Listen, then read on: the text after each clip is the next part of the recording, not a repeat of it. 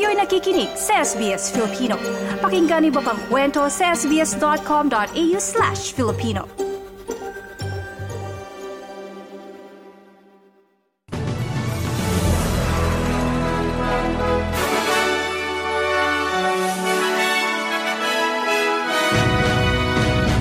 Sa detalye ng mga balita, putol-putol na mga kalsada, lubog sa putik ng mga bahay at libo-libong residente pa din ang walang kuryente sa southeast na bahagi ng Queensland.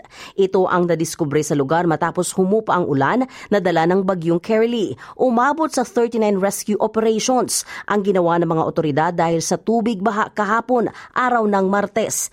Pinakaapektadong tinamaan ang mga residente sa hilagang bahagi ng Brisbane sa Moreton Bay Area, Sunshine Coast, Coast at kanlurang bahagi ng Lockyer Valley. Ipinahayag din ni Steve Smith ang coordinator ng Queensland Fire and Emergency Services sa Sunrise ang kanyang pagkadismaya dahil sa marami ang hindi sumusunod sa safety protocols. Oh, look, it continues to surprise us um, how many people get themselves in those difficulties. So um, we continue to provide the message if it's flooded, forget it, but it continues to happen. So it does create a bit of frustration, um, but in the large part, most people do the right thing and are, are heeding that message and staying informed and doing the right thing and, and, and supporting us in our work. Apat na katao ang inaresto naman sa Tasmania ng mga pulis matapos malunod ang isang lalaki sa Hobart's waterfront matapos itong itulak mula sa isang tabing dagat habang sinusubukang magnakaw ng isang bag. Ang babae na kasama ng lalaki ang nagbigay ng alarma matapos silang dalaway nahulog sa tubig sa Princess Wharf bandang alas 10 ng gabi noong lunes.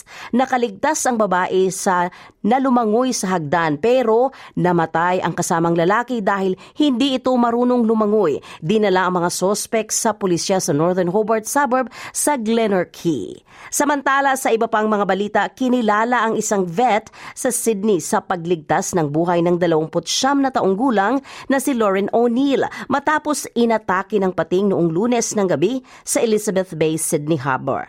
Kwento ng vet, tulad niya, tumulong din ang mga kapitbahay sa lugar para maisalba si O'Neill na lumalangoy malapit sa pantalan na may malubhang sugat sa binti. Ligtas naman ang biktima.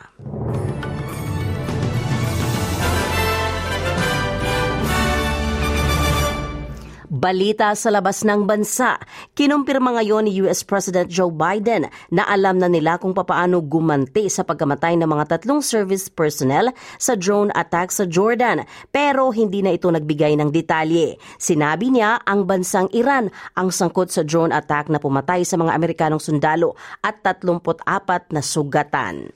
I do hold respons- them responsible in the sense that they're supplying the weapons to the people who did it. I don't think we need a wider war in the Middle East. That's not what I'm looking for. Samantala, nag-anyong sibilyan at medical staff ang mga puwersa ng Israel nang sumalakay sa isang ospital sa bayan ng Jenin sa West Bank na ikinamatay ng tatlong lalaking Palestinian.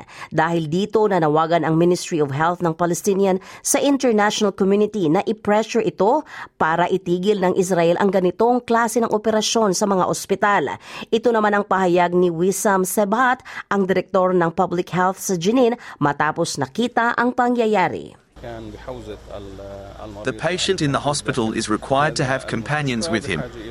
Three young men, including the patient and two companions, were assassinated. The way that they broke into the hospital and entered it was carried out as civilians and in civilian clothes, in women's clothes. They impersonated a doctor and dressed in the white coat, and impersonated a nurse and wore a nurse's outfit. Depensa naman ng Israel, mga miyembro ng Hamas ang tatlong Palestinian at sinasabing ginagamit nila ang ospital bilang taguan at naghahanda para sa isang pag-atake. Sa Balita naman mula Pilipinas, inaasahan na magsusuplay ng 2 milyong metriko toneladang bigas kada taon ang Vietnam sa Pilipinas. Ito ay matapos lagdaan ang Memorandum of Understanding ng dalawang bansa tungkol sa limang taong trade agreement sa pagitan ng pribadong sektor. Mismong si Pangulong Ferdinand Marcos Jr. ang sumaksi sa paglagda ng MOU kung saan mayroong siyang dala dalawang araw na state visit sa Vietnam. Layo ng MOU na magsiguro na matatag ang food supply ng Pilipinas at maging abot kaya ang presyo ng bigas. Ayon sa isang ulat bukod sa rice trade, inaasahang magkakaroon din ng palitan ng impormasyon ang dalawang bansa tungkol sa palisiya, plans at regulations at rice trade-related activities. Nauna nang natalakay ang nasasabing kasunduan ng Pilipinas at Vietnam nang dumalo ang Pangulo sa Association of Southeast Asian Nations Summit noong sa Indonesia noong Setyembre.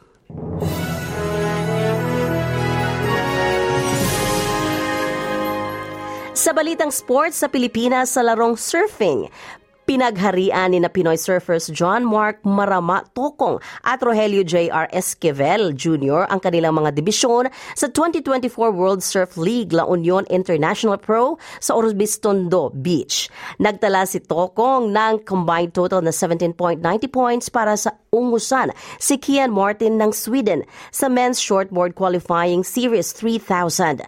Ang panalo ni Tokong ang nagtaas sa kanya sa number 6 at hangad na makalahok sa Challenger Masters Series. Natalo naman ni Esquivel si Kai Hamasi ng Japan, ang kasalukuyang number one seed sa Asian Longboard Qualifying Series rankings sa men's LQS sa kanyang highest heat total na 18 points. Nauna nang naghari si Esquivel sa 2023 La Union International Pro. Sumosyo sa si Esquivel sa rank number 2 kay Jomari Ibuesa sa Continental LQS ranking. Samantalang nananatili si Hamase sa number 1 spot.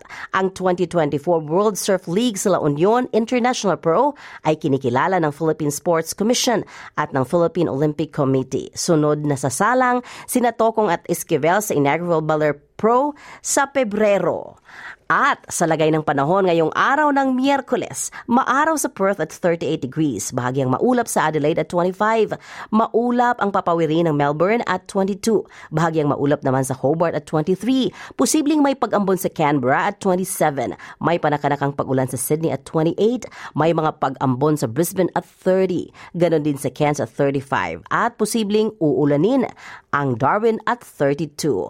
At yan po ang kabuwang mga balita sa oras na ito abangan si Claudette Centeno para sa ikalawang bahagi ng ating programa.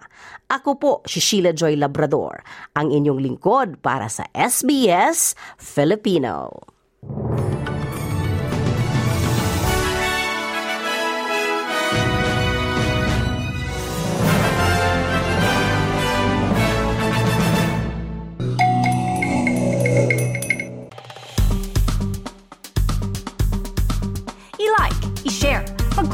Sundan ang SBS Filipino sa Facebook.